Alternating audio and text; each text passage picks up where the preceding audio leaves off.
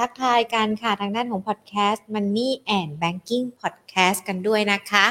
วันนี้วันพุธที่ 2 กุมภาพันธ์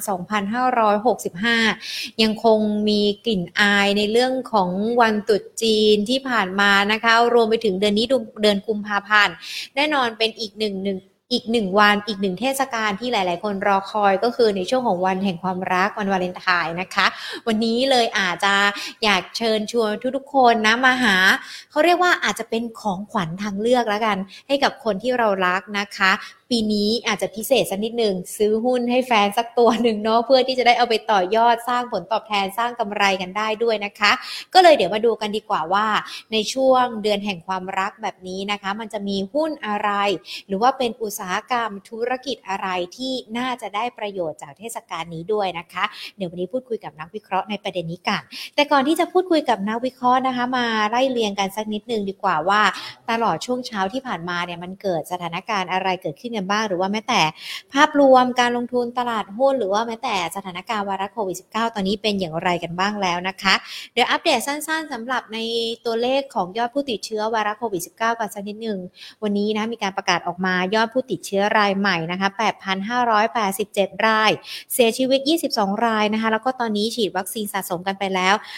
110 5 ล้านโดสนะคะ วันนี้ทางด้านขององค์การอนามัยโลกเขาก็มีการออกมาบอกนะว่า เราเนี่ยอาจจะยังไม่ผ่านพ้นในเรื่องของการแพร่ระบาดของไวรัสโควิด -19 โดยเฉพาะสายพันธุ์โอมิครอน ดังนั้นเอง ถ้าเราดูการหลากหลายประเทศเขาเริ่มค่อยๆ ผ่อนคลาย เริ่มทยอย ผ่อนคลายในเรื่องของมาตรการต่างๆ มาแล้วนะคะเขาก็บอกว่าเรื่องนี้อาจจะต้องพิจารณากันสักนิดนึงว่า มันถึงเวลาที่เราจะต้องผ่อนคลายกันหรือยังเพราะว่าในเรื่องของการระบาดนั้นมันยังไม่ผ่านพ้นจุดสูงสุดกันไปด้วยนะคะ เราก็ติดตามข่าวสารกันแล้วก็อยู่บนการใช้ชีวิตแบบระมัดระวังนะคะ สวมใส่หน้ากากอนามัยแล้วก็เจลแอลกอฮอล์ยังคงพกติดตัวกันอยู่อย่างสม่ำเสมอด้วยนะ ส่วนในเรื่องของตลาดหุ้นไทยมาดูกันสักนิดนึงช่วงเช้าเนี่ยบวกขึ้นมาได้ประมาณเล็กน้อยนะคะ 0.06%หรือว่าบวกขึ้นมา 1.03 จุดค่ะ ก็ปิดกันไป 1,662จุด 78 จุด มูลค่าการซื้อขายในช่วงเช้านะคะ ก็อยู่ที่ประมาณสัก 32,000 กว่าล้านบาท วันนี้หุ้นอาจจะวิ่งในกรอบแคบๆนะคะ เพราะว่ายังอิงกันในช่วงของตรุษจีนกันด้วยเนาะแล้วก็บางทีเนี่ยก็ตลาดหุ้นอื่น ๆ ที่อย่างเช่นตลาดหุ้นจีนเขาก็หยุดทำการกันไป 2 วัน แล้วก็วันนี้ก็เพิ่งเปิดทำการกันก็อาจจะยังไม่มีแรงส่งมากนักนะคะ วันนี้เดี๋ยวก็ต้องดูกันว่าทิศทางจะ เป็นอย่างไรกันบ้างในช่วงบ่ายกันด้วย ก็ยังคงมีประเด็นที่ต้องติดตาม แล้วก็การทยอยประกาศผลประกอบการออกมาเรื่อยๆเนี่ยหลาย ๆ ตัวก็ปรับตัวดีขึ้นเกินคาดนะ ก็เลยอาจจะทำให้ในช่วงนี้เราอาจจะเห็นในเรื่องของ 5 อันดับหลักทรัพย์หรือว่า 10 อันดับหลักทรัพย์ที่นำมาฝากกันเนี่ยมีการเปลี่ยนแปลงกันขึ้นมาด้วยนะคะ อย่างวันนี้อันดับแรกเลยก็ต้องบอกว่าเดลต้าบวกขึ้นมาได้แล้วนะคะ 4.35%บวกขึ้นมาอีก วันนี้ก็บวกขึ้นมาได้ประมาณสัก 16 บาท K-Bank เริ่มมีการปรับตัวย่อลงไปนะคะ KDC วันนี้ก็บวกขึ้นมาได้ 3.70%นะ ก็ตอนนี้ก็ 63 บาท ปตทไม่มีการเปลี่ยนแปลงนะคะ แล้วก็ CPO ก็เริ่มกลับมาปรับตัวดีขึ้นได้อีกครั้งนะ ประมาณสัก 0.40%นะคะ CPO ก็บวกขึ้นมาสักประมาณ 25 สตางค์ มูลค่าการซื้อขาย 5 อันดับแรกนะคะ ก็อยู่ประมาณสักหลักพันล้านบาทนี่แหละค่ะ ก็เดี๋ยวติดตามช่วงบ่ายจะเป็นอย่างไรกันด้วยนะคะ วันนี้มีทางด้านของในเรื่องของที่ประชุมกกรนะเขามีการเพิ่มการคาดการณ์ในส่วนของเงินเฟ้อว่าจะมีทิศทางปรับเพิ่มขึ้นนะคะ กรคณะกรรมการร่วมภาคเอกชน 3 สถาบันเขาปรับอัตราเงินเฟอ้อทั้งปี 2565 อยู่ในกรอบสักประมาณ 1.5 ถึง 2.5%จากเดิม 1.2 ถึง2%ค่ะ และเขามองว่าช่วงครึ่งปีแรกของปี 2565 ในเรื่องของอัตราเงินเฟอ้อน่าจะเร่งตัวขึ้น ไปถึงประมาณสัก3%นะคะ ซึ่งถ้าเงินเฟอ้อเพิ่มมากขึ้น กกรเขาประเมินว่าอาจจะทำให้เศรษฐกิจไทยนั้น เติบโตลดลงกว่าที่ประมาณการกันได้ด้วยนะคะ ซึ่งกกรรเขาก็มองว่าประมาณการเศรษฐกิจหรือว่า GDP ในปีนี้ ของบ้านเรา 3-4.5%ส่วนนี่เป็นตัวเลขการส่งออกนะ ส่วนการส่งออกเนี่ยขยายตัวอยู่ในกรอบสัก 3-5%ยังคงต้องติดตามในเรื่องของสายพันธุ์ใหม่โอมิครอนนี้แหละค่ะ ว่าภาครัฐจำเป็นต้องมีมาตรการเพิ่มเติมด้วยหรือเปล่า แต่เขาก็หวังว่าอาจจะไม่ต้องไปถึงในเรื่องของการใช้มาตรการล็อกดาวน์เหมือนช่วงที่ผ่านมา เพราะว่ามันอาจจะทำให้ในเรื่องของภาวะเศรษฐกิจนั้นตรึงตัวหรือว่าชะลอตัวกันไปได้ ส่วนในเรื่องของแนวโน้มอัตราดอกเบี้ยนะคะเมื่อเช้านี้ Bank of America นะเขามีการออกมาเปิดเผย เขาคาดการณ์กันว่าเฟดน่าจะมีการปรับขึ้นอัตราดอกเบี้ยในปีนี้ประมาณ 7 ครั้ง แน่นอนถ้าดอกเบี้ยปรับเพิ่มขึ้นปลายปี เราอาจจะเห็นตัวเลขดอกเบี้ยของโลกนะคะอยู่ที่ประมาณสัก2%วันนี้ก็มีมุมมองจากธนาคารอาคารสงเคราะห์เขาบอกว่า ถ้ามันเป็นแบบนั้นจริง ปรับขึ้น 7 ครั้งจริง ก็ต้องมาดูว่ามันจะเป็นแรงกดดันให้กรงงคณะกรรมการนโยบายการเงินปรับขึ้นอัตราดอกเบี้ยด้วยหรือเปล่า ถ้าปรับขึ้นอัตราดอกเบี้ย ดอกเบี้ยบ้านที่ตอนนี้เรากู้กันอยู่แบบอัตราดอกเบี้ยลอยตัว ก็จำเป็นต้องมีการปรับเพิ่มขึ้นด้วยนะคะ แต่ว่าทอสเขาก็บอกว่าจะพยายามตึงไว้ให้นานที่สุด เพราะว่าถ้าขึ้นอัตราดอกเบี้ย มันก็น่าจะมีผลต่อในเรื่องของกำลังซื้อหรือว่าแม้แต่การที่หลาย ๆ คนเนี่ยจะได้รับผลกระทบ แล้วก็ต้องเอาเงินงวดไปจ่ายด้วยนะคะทำไมอัตราดอกเบี้ยลอยตัวมันถึงได้รับผลกระทบมากที่สุด เพราะว่าเวลาเราจ่ายเงินค่าบ้านไป เขาจะหักเงิน ไปจ่ายดอกเบี้ยก่อน แล้วถึงจะเอามาจ่ายเงินต้นนะคะ ถ้าสมมติว่าเงินที่จ่ายอัตราดอกเบี้ย มันเต็มแล้วหรือว่ามันสูงเกินไป เราก็จะไม่มีเงินต้น ดังนั้นเขาก็ต้องมีการปรับขึ้นดอกเบี้ยปรับขึ้นค่างวดด้วย ก็อันนี้ก็นำมาอธิบายให้ฟังกันนะอะทักทายกันสักนิดนึงก่อนที่จะโทรไปหานักวิเคราะห์กันนะคะ YouTube ของเรานะ คุณพีรพงศ์คุณชาวคุณปอมสวัสดีทุก ๆ ท่านเลยนะคะ แล้วก็ทางด้านของ Facebook ก็ สวัสดีทุกๆคนเลยนะที่เข้ามาติดตามใครที่เข้ามากันแล้ว อย่าลืมกดไลค์กดแชร์นะคะ ให้กำลังใจกันนะคะ กดดาวให้กำลังใจกันด้วยก็ได้นะคะ สวัสดีทุกๆคนเลยที่เข้ามาอะอย่างที่เกริ่นกันไปเนาะว่า ในช่วงเดือนกุมภาพันธ์หลาย ๆ คนอยากจะมองหาของขวัญวันวาเลนไทน์ให้กับคนที่เรารัก หรือว่าอาจจะรักตัวเองมากยิ่งขึ้น หาหุ้นดีๆ เข้าพอร์ตกันดีกว่านะคะ เพื่อที่จะได้มีทั้งกำไรผลตอบแทนกันด้วยนะ จะมีหุ้นอะไรธุรกิจอะไรน่าสนใจกันบ้างเดี๋ยววันนี้พูดคุยกันนะคะ กับคุณพักวัตรพิสุทธิพันธ์ผู้บริการสายงานธุรกิจหลักทรัพย์ ลูกค้ารายย่อยจากบริษัทหลักทรัพย์ CGS CIMB ประเทศไทยค่ะ เดี๋ยวต่อสายหาคุณวัดกันสักครู่หนึ่งนะคะ ส่วนคุณผู้ชมที่มีคำถามอย่าลืมนะ เขียนคำถามมาไว้ในคอมเมนต์กันได้หยิบยกมาพูดคุยกันก็ได้นะคะ หรือว่าอยากจะแชร์มุมมองเกี่ยวกับประเด็นต่างๆ ก็เขียนเข้ามาได้เช่นเดียวกัน สวัสดีค่ะคุณวัดค่ะ สวัสดีครับพี่หญิงครับค่ะอ่าเดี๋ยววันนี้นะ เราอาจจะเขาเรียกว่ามาหาของขวัญ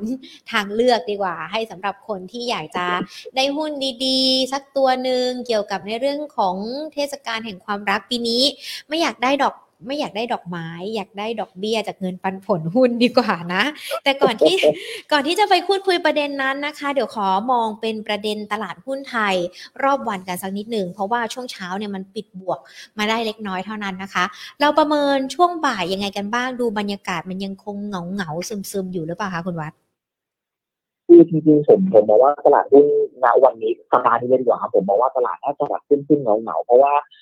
บ้านเราก็ไม่ได้มีปัจจัยอะไรเข้ามาผลักดันด้วยครับพี่หญิงแต่ว่าถ้าไปดูเมืองนอกด้วยแล้วต่างประเทศครับในเอเชียจริงแล้วก็ต้องบอกว่าปิดเนื่องจากเทศกาลจุดจีนกันไปเนาะก่อนจะกลับมาเปิดอย่างจีนมาเปิดในช่วงแบบปลายสัปดาห์ก็คือก็คือเปิดอีกทีก็อาทิตย์หน้าเลยครับเราต้องบอกว่าโปรนักลงทุนสถาบันต่างชาติที่จะไหลเข้ามาอาจจะไม่ได้แบบหวือหวามากเท่าไหร่เลยครับในตลาดหุ้นไทยน่าจะแจกเดินในกรอบแคบๆไปก่อนมากกว่าครับพี่ถ้าในสัปดาห์นี้นะครับรวมถึงในช่วงบ่ายวันนี้ผม น่าจะซึมๆเบื่อๆกันไปนิดๆหน่อยๆครับแต่ว่าพอจะหาหุ้นเล่นได้มากกว่าครับ ค่ะ กรอบแคบๆที่เรามองไว้ในสัปดาห์นี้เราประเมินไว้ยังไงหรอคะ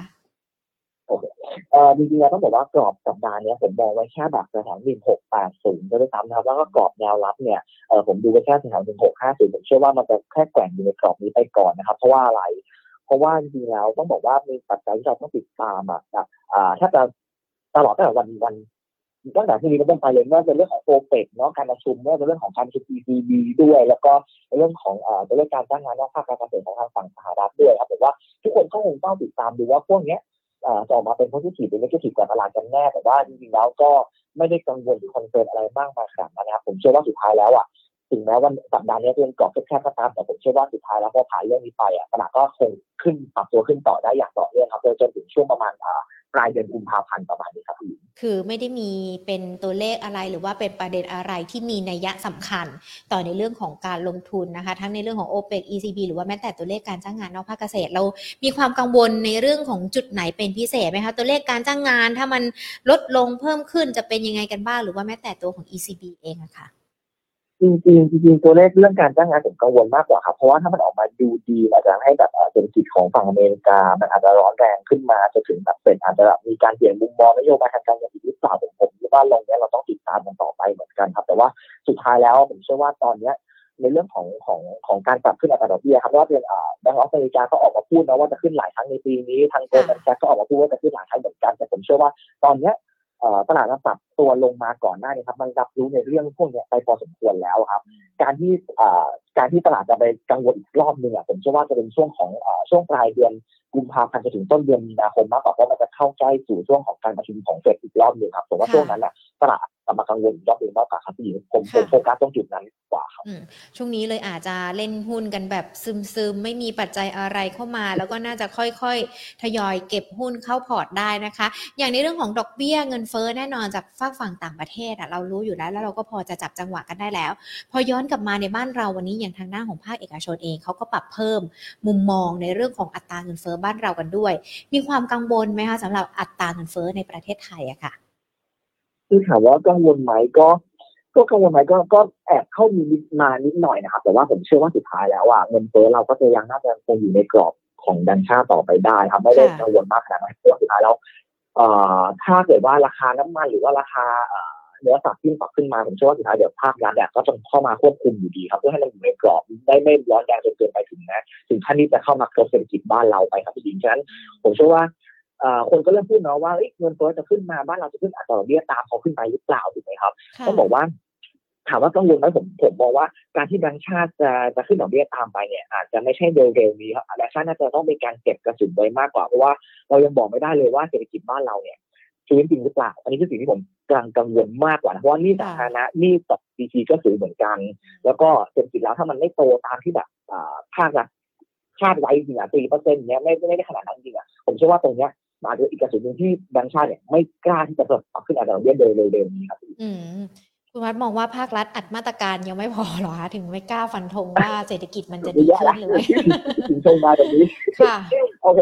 คือคือผมไม่ได้มองว่าภาครัฐอัดมาตรการไม่ได้ไม่ได้ไม่ได้แบบแรงคือเอาเสียผมพูดตรงนะผมเชื่อมาตรการที่ภาครัฐออกมาครับ อย่างในเรื่องของอ่าคนละครึ่งนะครับเฟสเฟสเฟสนี้เฟสที่สี่แล้วนะผมจำไม่ผิดเนาะ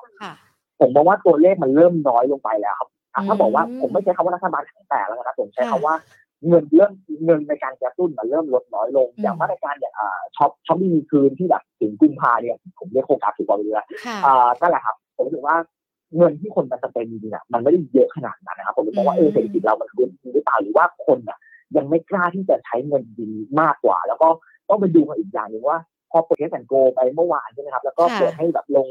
ลงเที่ยวด้วยการเฟสซีไปเนี่ยคนเนี่ยจะ หลั่งไหลเข้ามามากแล้วแหละนักท่องเที่ยวต่างชาติที่มันเป็นไดเวอร์สำคัญในเศรษฐกิจบ้านเราครับผมว่าตรงนี้มันเป็นปัจจัยที่เราต้องติดตามแบบอีกระยะหนึ่งครับพี่อืมก็คืออาจจะต้องดูผลของมาตรการด้วยว่ามันจะกระตุ้นได้มากน้อยยังไงกันบ้างนะคะ ถ้าอย่างนั้นเมื่อสักครู่นี้คุณวัดบอกว่า แต่ว่าในช่วงนี้ถึงแม้ว่าปัจจัยก็ยังคงต้องรออยู่ในช่วงปลายกุมภาไปจนถึงต้นมีนา หรือว่าแม้แต่ในเรื่องของเศรษฐกิจอาจจะต้องติดตามกันด้วยว่าฟื้นจริงหรือเปล่า มันก็ยังพอมี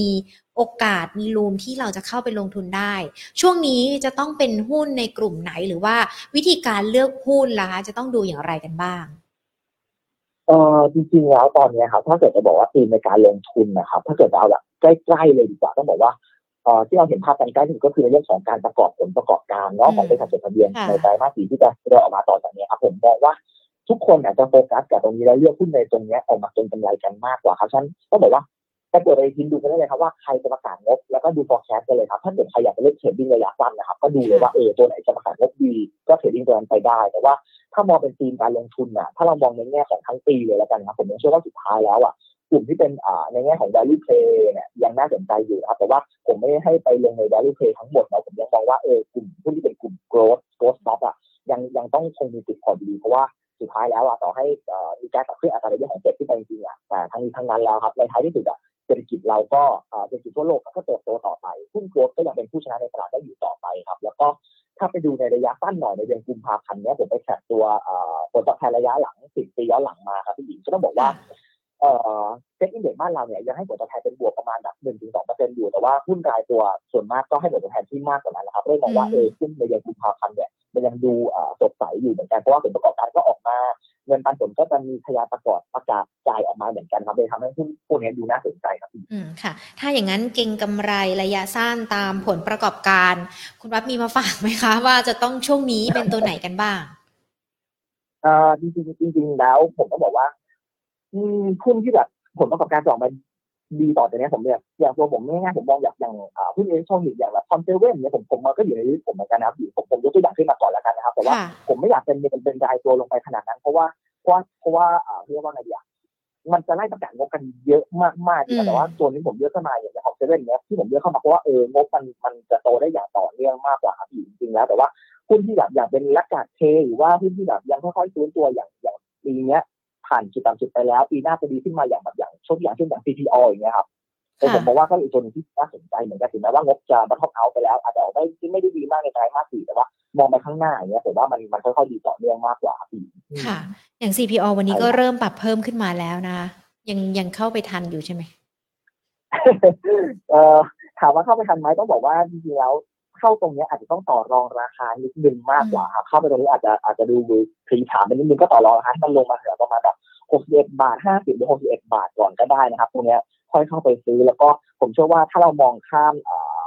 ผลประกอบการที่เลวร้ายไปไปทั้งหมดแล้วอะไรแต่ที่ผ่านๆมาดีที่ผ่านมาแล้วก็มองข้ามไปข้างหน้าเนี่ยผมเชื่อว่า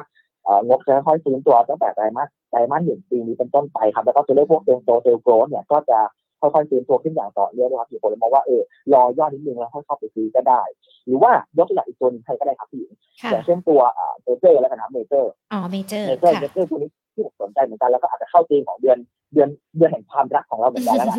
ก็ต้องบอกว่า ก็บอกว่าอย่างเมเจอร์เนี่ยครับถ้าถ้าดูผลประกอบการไตรมาสสี่ผมเชื่อว่าน่าจะอาจจะกลับมา turn มาเป็นกำไรตามด้วยซ้ำนะครับเพราะว่าผมมีคุยกับทางผู้บริหารในล่าสุดเหมือนกันเขาก็บอกว่าเออมีมีลุ้นที่จะกลับมามาเป็นเป็นกำไรได้เหมือนกันในในช่วงไตรมาสสี่ที่ผ่านมาเพราะว่าสถานการณ์โควิดที่คลี่คลายด้วยเปิดโรงหนังกลับมาเกือบจะเต็มรูปแบบด้วยเหมือนกัน แล้วก็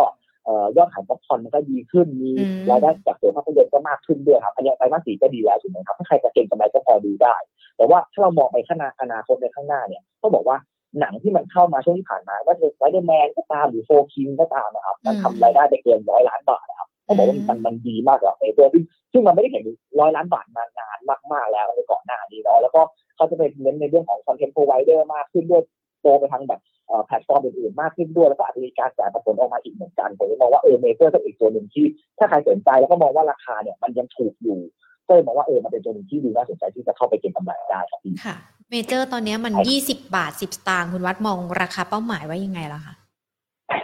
โอเค ถ้าถ้าระยะสั้นก่อนแล้วกันนะครับ ระยะสั้นผมมองว่า ถ้าราคาหุ้น base ตรง base ตรงจากยี่สิบบาทเจ็ดสิบก่อนแล้วกันนะครับพี่ ผมมองว่าจะมีโอกาสขึ้นไปแถวๆประมาณ21บาท50 จนถึง 21เอ้จนถึง 22 บาทก่อนครับ ก็ต้องดูกันว่าเออพองบออกแล้วก็ทุกอย่างเป็นไปตามที่คาดหรือเปล่าถ้าเป็นไปตามคาดก็มีโอกาสทดสอบตรงนั้นได้ ค่ะ อันนี้เราคุยกันในเรื่องของการลงทุนในช่วงระยะสั้นนะคะ เก็งกำไรตามงบตามผลประกอบการที่จะประกาศออกมาเมื่อสักครู่นี้ก็ยกตัวอย่างกันมามีคอมเซเว่นมี CPO แล้วก็มีเมเจอร์แน่นอนพอเราเก่งงบ ตามผลประกอบการที่เตรียมจะออกมา แนวโน้มเรามองกันยังไงกันบ้างคะสำหรับปีนี้ผลประกอบการของบริษัทจดทะเบียนหรือแม้แต่ช่วงไตรมาสแรกกัน ดีต่อเนื่องจากไตรมาสที่ผ่านมาไหมคะโอเคคืออย่างนี้อย่างไตรมาสแรกผมเชื่อว่าจริงแล้วปีนี้งบน่าจะน่าจะโตได้ดีกันกันเกือบเกือบทุกบริษัทดีกว่าครับถ้าไม่ได้เราไม่ได้เจอผลประกอบไม่ได้เจอโควิดระลอกใหม่หลังในประเทศระลอกใหม่นะครับผมเชื่อว่าทุกบริษัทเนี่ยน่าจะเติบโตได้ดีแล้วก็เชื่อว่าหลังจากประกาศงบกันไปแล้ว ถ้าเกิดสมมติเป็นทุกบริษัทประกาศงบกันไปนะครับ แล้วก็มีการประชุมนักวิเคราะห์ไปเนี่ย ผมเชื่อว่าจะอาจจะเห็นการอัปเกรดประมาณการของของบริษัทจดทะเบียนหลายๆบริษัทเนี่ยปรับตัวขึ้นเหมือนกันแล้วผมเลยมองว่าอ่าอย่างไตรมาสหนึ่งเนี่ยผมเชื่อว่าเป็นไตรมาสที่สดใสของบ้านเราแน่ๆแล้วก็ไตรมาสแต่ว่าพอมันถึงในช่วงที่แบบเอ้ยปลายก็ช่วงกลางๆมีนาเนี่ยพอเกิดประกาศเนี่ยอาจจะมีแพนิคนิดนึงแต่ผมเชื่อว่ายังไงไตรมาสแรกเป็นไตรมาสสดใสของบ้านเราครับพี่ ค่ะ ก็ดูเหมือนว่าเดือนนี้จะไม่ค่อยมีประเด็นอะไรใหม่ ๆ เข้ามาดูอยู่ที่นักลงทุนแล้วกันเนาะเลือกว่าจะชอบชอบหุ้นแบบไหน หรือว่าแม้แต่ดูในเรื่องของปัจจัยอะไรต่างๆ เข้ามา เพื่อเตรียมความพร้อมและการที่จะไปรอรับในเรื่องของแรงที่จะเกิดขึ้นช่วงสักปลายกุมภาไปจนถึงต้นมีนาด้วยนะคะอ่าดังนั้นเองก็เป็นแนวทางแล้วกันสำหรับใครที่ชอบเก็งกำไร เป็นช่วงสั้นรายวันหรือรายสัปดาห์ที่นำมาฝากกันว่าจะต้องไปเก็งตามผลประกอบการนะคะที่เตรียมจะประกาศออกมา แล้วก็เป็นมุมมองแนวโน้มผลประกอบการที่จะเกิดขึ้นในปี 2565 กันด้วย ดังนั้นค่ะมาตามหัวข้อของเรากันเลยดีกว่า แน่นอนเดือนกุมภาพันธ์ตุจีนกันไปแล้วได้อ่างเปากันไปแล้วนะคะ เดือนแห่งความรักด้วยต้องอยากได้ของขวัญและปีนี้พอโตหน่อยอยากจะได้ความมั่นคงความมั่งคั่งนะ มีหุ้นอะไรกันบ้างที่น่าจะเกี่ยวข้องกับเดือนแห่งความรัก แล้วก็มันน่าจะเติบโตได้ไปกับสถานการณ์ ทั้งโควิด ทั้งเศรษฐกิจทั้งปัจจัยภายนอกที่มันเกิดขึ้นในขณะนี้ค่ะ โอเค ได้ครับก็จริงๆตอนที่ผมจะหัวข้อนี้ผมก็รู้สึกแอบตกใจนะครับว่าเดือนแห่งความคนไม่มีคู่ไม่รู้หรอกโอเค คนมีคู่ไม่รู้หรอกเอาละค่ะ โอเคแล้วก็โอเคสมมตินะครับเดือนเดือนกุมภาแล้วกันนะครับผมต้องบอกว่าเดือนแห่งความรักวันวาเลนไทน์เนี่ยทุกคนก็จะรู้กันอยู่แล้วเนาะแต่ว่าต้องบอกว่า ผมมองว่าจริงแล้วช่วงที่เป็นวาเลนไทน์เนี่ยมันจะเกิดการเงินสะพัดพอสมควรนะมีการจับจ่ายใช้สอยกันพอสมควรเหมือนกันในระบบเศรษฐกิจของเราเนาะถ้าไปแท็กกิจการเศรษฐกิจย้อนหลังจะเห็นตรงนี้เลยกันแล้วก็ผู้ที่น่าสนใจต้องบอกว่ามันมีหลายตัวมากเลยครับพี่หญิงแต่ว่าผมจำแนกเป็นหมวดหมวดออกมาให้แบบหมวดแรกก่อนแล้วกันนะครับหมวดแรกคือกลุ่มของอาหารและโรงแรมนะครับหมวดที่สองเนี่ยคือกลุ่มของห้างสรรพสินค้า กลุ่มที่สามผมเป็นกลุ่มของโรงภาพยนตร์แล้วก็ ผู้ดีเป็นกลุ่มของเครื่องประดับนะครับ แล้วกลุ่มที่ห้าเป็นกลุ่มของบัตรเครดิตนะครับขนาดไม่มีคู่นะเนี่ยแบ่งออกมาได้ห้ากลุ่มเลยใช่ครับก็เลยมองว่าแล้วผมก็เลือกเลือกตัวที่มันดูน่าสนใจของของแต่กลุ่มออกมาให้ให้นักลงทุนแล้วนะก็อาจจะไม่ได้หุ้นเยอะมากนะแต่ว่าแต่ว่าผมคิดว่าหุ้นพวกนี้ยังดูน่าสนใจในในช่วงนี้ครับพี่หญิงผมเนื่องจากตัวที่พูดไปก่อนแล้วแล้วกันนะครับผมเลือกจากกลุ่มของโรงภาพยนตร์ก่อนละกันเนาะก็คือ เราหนีไปไม่พ้นหรอกเพราะมันเป็นโรงเดียวในบ้านเราแล้วแหละคือเมเจอร์เนาะ SF เราเราไม่นับแล้วกันนะครับ ก็คือเขาเขาก็ดีแต่ว่าเมเจอร์เป็นตัวที่ทุกคนรู้อยู่แล้ว ผมก็พูดไปเรียบร้อยแล้วแหละว่าว่าเป็นยังไงก็เลยเชื่อว่าเมเจอร์เป็นตัวหนึ่งที่ทำไมผมถึงหยิบขึ้นมาผมเชื่อว่าช่วงวาเลนไทน์ครับหรือว่าช่วงก่อนวาเลนไทน์คนก็จะจับมือกันไปคู่รักจับมือกันไปดูหนังกันไปแล้วก็เดี๋ยวจะมีหนังใหม่ๆเข้ามาด้วยเหมือนที่ทุกคนรู้กันแล้วก็อิจฉาตาร้อนกันไปนะครับถ้าใครไม่มีคู่เนาะก็ก็เชื่อว่าเมเจอร์เป็นตัวหนึ่งที่ที่ดูน่าสนใจ แล้วก็ล่าสุดเขาก็ออกมาบอกว่า จะขยายธุรกิจป๊อปคอร์นเนาะเข้าไปในในเซเว่นอีเลเว่นอยู่นะครับภายในไตรมาสหนึ่งเนี้ยเพราะว่าก่อนหน้านี้เขาประสบความสำเร็จมากเลยที่เขาขยายขายไปในพวกแบบเออช้อปปี้ลาซาด้าแกร็บในพวกนี้เขาประสบความสำเร็จพอสมควรเลยมองว่าเออตรงนี้ถ้าป๊อปคอร์นเขาดีจริง ๆ แล้วก็สามารถเป็น driver สำคัญของรายได้เลยเชื่อว่าเมเจอร์เป็นตัวหนึ่งสำหรับของเดือนกุมภาเนี่ยครับเดือนแห่งความรักสำหรับวาเลนไทน์เลยที่สามารถมีติด เก็งกำไรได้ครับที่ตัวแรกครับค่ะ มาก็โรงหนังแน่นอนมีตัวเดียวอยู่แล้วนะคะ งั้นเราไล่เรียงมาเลยตั้งแต่ อ่า ร้านอาหารและโรงแรมเนาะจะมีตัวไหนกันบ้างคะโอเคฝั่งร้านอาหารก่อนละกันนะครับ กับโรงแรมเนี่ยจริงๆมันมันมันจะ combine อยู่ด้วยกันมากเลยจริงแต่ว่าผมเลือกตัวมินเซนเทลแล้วก็ AU เข้ามาครับอีกเป็นสามตัวนี้นะใช่ไหมครับ ก็สองตัวแรกก่อนละกันครับคือมินกับเซนเทลเนี่ยทุกคนรู้อยู่แล้วว่าเขามีร้านอาหารในเครือเยอะ แต่ว่า สิ่งที่สองตัวนี้จะได้อย่างก็คือในเรื่องของ sentiment บวกจากการที่เปิด Test and Go ไปแล้ว แล้วก็เราที่สามที่เราต้องติดตามกันต่อไปนะครับว่าคนจะ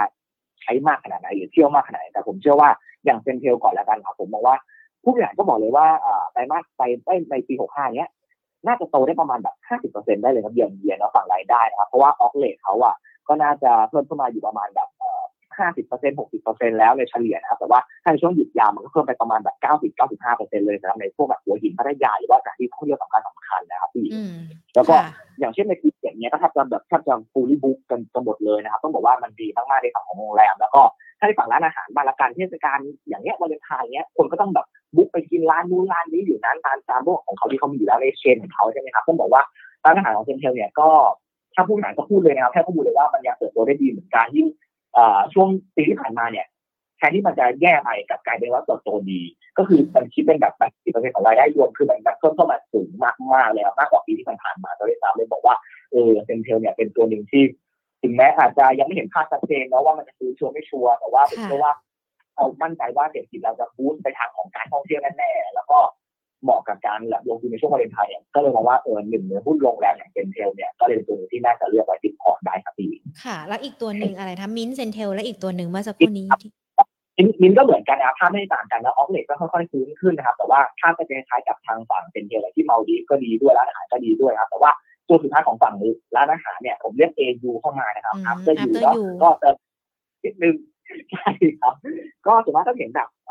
คู่วัยรุ่นหนุ่มสาวแล้วกันไม่ต้องแบบไม่ต้องแบบเทศกาลวาเลนไทน์ครับเขาก็จะไปทำตาม after you ก็ต้องบอกว่าคนยังคงเยอะอยู่เหมือนเดิมนะครับ แล้วก็ตัวยอดขายยอดใช้บริการสาขาเดิมเนี่ยก็ยังเติบโตได้ดีเป็นบวกอยู่เหมือนเดิมนะครับ แล้วก็ผมเชื่อว่าเออเออร์เน็งในปี 65 นี้แล้วก็มองไปถึงปีหน้าเลยดีกว่าครับผมเชื่อว่ามันจะยังเติบโตได้ดีเหมือนกัน แล้วก็ถ้าเราเปิดนักท่องเที่ยวต่างชาติเข้ามาเนี่ยปกติแล้ว after you เนี่ยจะมีรายได้จากนักท่องเที่ยวต่างชาติเนี่ยประมาณ 20-25เปอร์เซ็นต์ ก็ต้องบอกว่าเออมันก็เป็นตัวหนึ่งที่ที่ได้ประโยชน์จากการเปิดประเทศด้วยได้ประโยชน์จากการที่ในประเทศกลับมาจับจ่ายใช้สอยกันมากขึ้นด้วยนะครับ นอกจากนั้นเนี่ยผมเชื่อว่าการที่บริษัทเนี่ยเขาจะมีการปรับโครงสร้าง business นิดนึงนิดนิดหน่อยคือ reform ธุรกิจนิดนึงนะครับแล้วก็มีการขยายแฟรนไชส์ที่มากขึ้นเนี่ยผมเชื่อว่าน่าจะเห็นทำให้ After You เนี่ยมีผลประกอบการที่เติบโตได้ดี แล้วก็ถ้าเราถอยหลังมานิดนึงดูในเรื่องของงบไตรมาสสี่มาแล้วกันไตรมาสสี่เนี่ยผมว่าเอ่องบมันน่าจะ turnaround กลับมาอาจจะเป็นกำไรได้เล็กๆน้อยๆนะครับเพราะว่า หลังจากที่บริษัทมาเน้นในเรื่องของ take away หรือว่าในเรื่องของ delivery service มากขึ้นนะครับผมเชื่อว่าตรงนี้ให้เป็นผลบวกกับบริษัท แล้วก็เขามีการขยายสาขาเพิ่มเติมด้วยครับแล้วก็มีการทำเรื่องของคอนเซ็ปต์พวก cloud kitchen ด้วยตรงนี้เลยทำให้เป็นผลบวกต่อ after you ครับพี่หญิงอันนี้ก็เป็นหุ้นที่สามตัวธีมตรงนี้ของกลุ่มอาหารและโรงแรมครับค่ะเดี๋ยวเดี๋ยวขอดู after you สักนิดนึงนะคะ เพราะว่าพอเปิดดูกราฟของเขาเนี่ย แท่งแดงมันดูเหมือนจะเยอะกว่าเขียวนะคะ ราคาก็ปรับย่ออ่า ต้องบอกว่าถามว่า after you ทำไมทำไมถึงได้ผมเชื่อว่าคนยังไม่เชื่อว่าเขาจะดีแต่นั้นมากกว่าก็บอกว่าอย่างแท่งแดงที่ขึ้นไปวันที่ถ้านับวันดูคือวันที่สิบสามที่แท่งใหญ่ๆอะไรอีกตรงเนี้ย ก็บอกว่ามีที่ที่หนึ่งวันโบรกเกอร์โบรกเกอร์หนึ่งแบบเชียร์หุ้นตัวนี้ขึ้นไปครับ ใช่แล้วก็คนอาจจะไม่รู้เชื่อหรือไม่เชื่อนะครับแต่ว่ามีแรงขายอะไรออกมา แต่ว่าผมเชื่อว่าระยะราคานะตอนนี้ครับมันลงมาอยู่ในที่แบบเรียกว่านอนก้นมากมากแล้วครับรอแค่ว่า ถ้าประกาศงบไตรมาสสี่แล้ว แล้วทุกอย่างเป็นไปตามขั้นมันสามารถเชิญอาราวกลับมาได้จริงๆนะผมเชื่อว่าราคาหุ้นเนี่ยมีโอกาสที่จะปรับตัวขึ้นได้มากกว่าตรงนี้ครับผมผมแค่ว่าเพียงแค่คุณรอคือถ้าใครไม่มั่นใจที่จะเข้าไปซื้อตอนนี้ ก็แค่รอว่าเอองบออกเมื่อไหร่แล้วถ้ามันเป็นไปตามค่าดีลิเวอร์ได้จริงๆเนี่ยผมเชื่อว่าตอนนั้นราคาจะไม่ใช่ตรงนี้แล้วครับ อืม อ่า ได้ค่ะ ก็จะเป็นหุ้นในกลุ่มของอาหารแล้วก็โรงแรมนะคะ เดี๋ยวกลุ่มอื่น ๆ อาจจะขออนุญาตให้คุณวัดพูดช้านิดนึงนะคะ เพราะว่าหญิงคีข้อมูลตามไม่ทัน แล้วก็เขียนตามไม่ทันด้วย เดี๋ยวจะได้ไปพร้อม ๆ กันเนาะ อ่า มาต่อกันที่ห้างสรรพสินค้าดีกว่าค่ะอ๋อใครครับพูดเดิมไปหน่อยครับพี่จดไม่ทันเลยหลายตัว โอเค ถ้าห้างสรรพสินค้านะครับ ผมหยิบตัวอ่า CRC จาก CPN เข้ามานะครับต้องบอกว่าเป็นสองห้าง ที่เราทุกคนรู้จักอยู่แล้ว แล้วก็เป็นห้างใหญ่ๆอยู่แล้วเนาะผมเริ่มจากอ่า CPN ก่อนละกันนะครับ CPN เนี่ยต้องบอกว่าที่ผมมองว่าเขาดูดี เพราะว่าหลังจากที่ประกาศแผนธุรกิจ 5 ปีออกมาครับ ที่บอกว่าจะเน้นไปทาง mixed-use มากขึ้น เน้นไปทางของ omni-channel มากขึ้นทางด้านออนไลน์เนาะแล้วก็ในการที่จะ transform ตัวองค์กรของเขาเนี่ยไปเนี่ย แล้วก็ทางบริษัทเนี่ยตั้งเป้ารายได้ที่จะโตประมาณเอเวอเรก็คือประมาณ 15%แล้วกันครับ 15%ในปี 65ไปถึง69 นะครับต้องบอกว่า มันมาจากในทุกๆธุรกิจเลย อย่างของตัวฝั่งเอ่อ rental ก่อนละกันฝั่งของค่าเช่าก่อนละครับพวกนี้เขาตั้งเป้าว่าจะโตประมาณแบบ8ถึง10%เลยเหมือนกันนะครับ ในปี64เนาะแล้วก็เขามีการเปิดโครงการใหม่ๆเพิ่มขึ้นว่าจะเป็นเซ็นทรัลของจันทบุรีจะเป็นดุสิตพาร์คด้วย แล้วก็มีโครงการอีกหลายโครงการมากที่เขายังไม่ประกาศออกมาเลยไปถึงว่าจะไปในเวียดนามด้วยครับพี่หญิงเลยมองว่าเออค่าเช่าเนี่ยเขาโตขึ้นกับไม่แน่ แล้วก็ถ้าไปดูในฝั่งของเอ่อรีเทลพ r o p e r t y บ้างล่ะต้องบอกว่า อันนี้ก็ไม่ได้แย่ก็ยังน่าจะเติบโตต่อไปสอดคล้องกับการเปิดประเทศต่างๆเหมือนกัน แล้วก็ในส่วนของการเอ่อพวกโครงการที่อยู่อาศัยพวก property เขาเนี่ยปีนี้เขาตั้งเป้าว่าจะเปิดเอ้ยปีเขาตั้งเป้าว่าจะมีทั้งหมด 60 โครงการเนี่ย ในปี 69 นะครับ แต่ว่าเขาตั้งเป้าว่าจะเปิด5ถึง8เปอร์เซ็นต์เอ้ย5ถึง8โครงการต่อปีขอโทษทีครับใช่ประมาณนั้นก็คือต้องบอกว่าจะเห็นว่าแผนที่สันวางไว้อะครับมันมันดูแบบมีกลัวที่ชัดเจนมากพอสมควรแล้วก็คาเปกที่ลงทุนอะ มันไม่ได้เยอะมากจนเกินไปเขาเลยมองว่าเออจริงๆแล้วมันทำให้ตัว CPN เนี่ยดูน่าสนใจ แล้วก็ถ้าปี 65 เนี่ยครับบริษัทเนี่ยก็ตั้งเป้าว่าเอ่อรายได้เนี่ยจะเติบโตประมาณแบบ 20-30%เยอะเยอะเลยนะครับ มาจากแบบสั่งของอ่าค่าเช่าการบริการเนาะอยู่ใกล้ใกล้ใกล้เคียงกันเลยครับอยู่ปอระมาณ10%เนี่ยจะอยู่ประมาณนี้แล้วก็พวกแบบ รายส่วนลดค่าเช่าเนี่ยมันก็ลดตามเวลาเพราะว่าตอนนี้ทุกอย่างมันกลับมาเปิดตามปกติแล้วครับถึงเลยมองว่าเออ traffic ของ mall ต่างๆ มันกลับมามามากขึ้นเลยทำให้ CPN เนี่ยเป็นตัวหนึ่งที่ดูน่าสนใจถึงแม้ว่าราคาหุ้นจะค่อยๆฟื้นตัวขึ้นมาในช่วงหลังเนาะหลังจากที่มาประกาศเปิดเผยแผนไปก็ตาม แต่ว่าผมเชื่อว่ามันยังมี upside ที่มากกว่านี้แล้วก็ downside มัน limit มากๆแล้วก็มีโควิดเข้ามาแล้วแล้วรอบใหม่ๆครับพี่เลยมองว่า CPN เป็นตัวหนึ่งที่ดูน่าสนใจครับ ค่ะ แล้ว CRC ล่ะคะ ปัจจัยที่เราจะเลือกตัวนี้เข้ามา โอเค CRC จริงๆต้องบอกว่า พอพอพอมีมาตรการกระตุ้นในการช้อปปิ้งต่างๆเนี่ย CRC เขาก็ได้ประโยชน์ด้วย แล้วก็ยิ่งก่อนหน้านี้ที่เขาบอกว่า เขาไม่เอา Selfridges แล้วถูกไหมครับเพราะเขาไม่ได้เกี่ยวกับเรื่อง Selfridges แล้วให้ทำ synergy เนี่ยผมเชื่อว่าตรงเนี้ยมันเป็นประโยชน์ต่อ CRC มากเพราะว่าถ้าเอา Selfridges เข้ามาเนี่ยเขาอาจจะต้องเพิ่มทุนก็ได้ แต่ว่าพอมันไม่ต้องเพิ่มทุนเนี่ยทุกอย่างมันก็เริ่มคลี่คลายลงไป ถ้าเศรษฐกิจฟื้นเช้าสิบมันกลับมา ผมเชื่อว่าตรงเนี้ยบริษัทจะได้ประโยชน์มากๆเหมือนกัน แล้วก็ ผมมองว่าจริงแล้วผลการดำเนินงานเขาครับมันบัตต้นเอาไปแล้วในช่วงตั้งแต่ไตรมาสสามแล้วเนาะฉันเราเชื่อว่าไตรมาสสี่เนี่ยมันจะเติบโตทั้งเยือนเยียคิวคิวเลยเหมือนกันเพราะว่าโควิดมันคลี่คลายทั้งในไทยด้วย แล้วก็เวียดนามที่มันก็ดีขึ้นด้วยเหมือนกัน แล้วก็ฝั่งอิตาลีครับมันมันกลับมาเปิดให้บริการเป็นเกือบเกือบเรียกว่าเต็มเต็มแล้วอย่างไตรมาสสามครับก็ต้องบอกว่าทุกอย่างมันทำให้รายได้ของ CRC มันกลับมา ส่วนถ้าไปดูในเรื่องของ same store sales growth บ้างต้องบอกว่า น่าจะกลับมาเป็นบวกในทุกๆทุกๆกลุ่มธุรกิจรวมๆกันก็อยู่ประมาณแบบห้าเปอร์เซ็นถึงเจ็ดเปอร์เซ็นได้นะครับต้องบอกว่าอันนี้มันก็เลยดูดีเหมือนกันแต่ว่า มีโอกาสที่จะขึ้นไปเป็น double digit ได้เหมือนกันในแง่ของ same store sales growth นะครับเอฟเมนนั้นในเอฟเฟกของทุก segment รวมกันนะครับผมมองว่าเออตรงนี้มันทำให้ CRC ดูน่าสนใจ แล้วก็ต้องบอกว่าบริษัทอะ ก็ก็เป็นคนบอกเองนะครับว่าผู้บริหารเนี่ยยังคงมองหาดีล M&A เพิ่มเติมเหมือนกันแต่ว่า M&A ที่เพิ่มครั้งนี้คงไม่ใช่แบบใช้เม็ดเงินจนต้องถึงขั้นเพิ่มทุนแต่ว่าน่าจะต้องเป็นสิ่งที่ทำให้รายได้ของบริษัทเติบโตอย่างมีนัยสำคัญมากกว่า ผมเชื่อว่าก็ก็น่าจะทำให้เป็นอีกหนึ่ง catalyst หนึ่งที่ทำให้ CRC เนี่ยเอ่อดูน่าสนใจแล้วก็ตอบรับสอดสอดรับเป็นกับเทศกาลของวาเลนไทน์ที่จะเริ่มมีคนไปจับจ่ายใช้สอยที่ของช้อปปิ้งมาก ประมาณนี้ครับก็ดูเป็นทั้งสองตัวที่มี story ในตัวเองด้วยนะ ที่จะผลักดันให้ในเรื่องของหุ้น หรือว่าแม้แต่ราคาเติบโตได้นะคะ มีคุณผู้ชมสอบถามมานะคะ คุณโอมิครอนหรือเปล่าชื่อน่ารักเชียว ถ้าจะซื้อ CPN หรือว่าอยากจะได้ตัว CPN lead ด้วย สามารถทำได้ไหม หรือว่าถ้าเทียบกันระหว่าง CPN กับตัว CPN lead ให้เก็บตัวไหนจะดีกว่ากันล่ะคะ อืมผมต้องบอกว่า ถ้าจะเอายิวนะครับ ถ้าจะเอายิวจริงๆแล้วผมเชื่อว่าซื้อ CPN REIT อะเราอาจจะเราอาจจะ happy มากกว่า คือผมผมไม่มั่นใจว่าทางฝั่งทางฝั่งนักลงทุนเนี่ย อยากได้แค่แบบยิวเครดจริงๆแล้วว่ายิว CPN REIT อะถ้าไปดูผลตอบแทนเอ่อราคาหุ้นตอนนี้มันลงมาเรื่อยๆเลยครับพี่หญิงแต่ต้องบอกว่าซื้อ happy แน่ๆแต่ซื้อหวังฝั่ง capital gain อาจจะไม่ happy แต่ถ้าเป็นตัวผมเองนะครับ ผมเลือก capital gain ดีกว่า เพราะว่าบางครั้งอะ capital gain มันอาจจะมากกว่ายิวที่เราได้ก็ได้นะครับ แล้วก็ CPN ขอให้ยิวอาจจะประมาณแบบตัวแม่อาจจะประมาณสองเปอร์เซ็นแต่ว่าให้ได้ capital gain แบบสิบเปอร์เซ็นผมว่ามันมัน happy มากกว่าอยู่แล้ว แล้วก็ story มันเห็นชัดชัดมากกว่าอยู่แล้วครับพี่ครับ ก็ถือว่าเป็นคำแนะนำแล้วก็เป็นทางเลือกแล้วกันเนาะลองเลือกดูว่าตัวเราเองเนี่ยอยากจะได้ผลตอบแทนเป็นลักษณะแบบไหน แล้วก็หาในเรื่องของเป็นตัว REIT หรือว่าเป็นตัวหุ้นที่จะซื้อเข้ามาไว้ในพอร์ตของเรานะคะอะกลุ่มต่อไปเครื่องประดับแล้วคะเครื่องประดับนี่มีมีหลากหลายบริษัทไหมไม่ครับมีเครื่องประดับจริงต้องบอกว่าในตลาดเราจริงก็มีแบบอ่าลิเจอรี่เนาะมี PDJ ครับแต่ว่าผมเลือก PDJ เข้ามา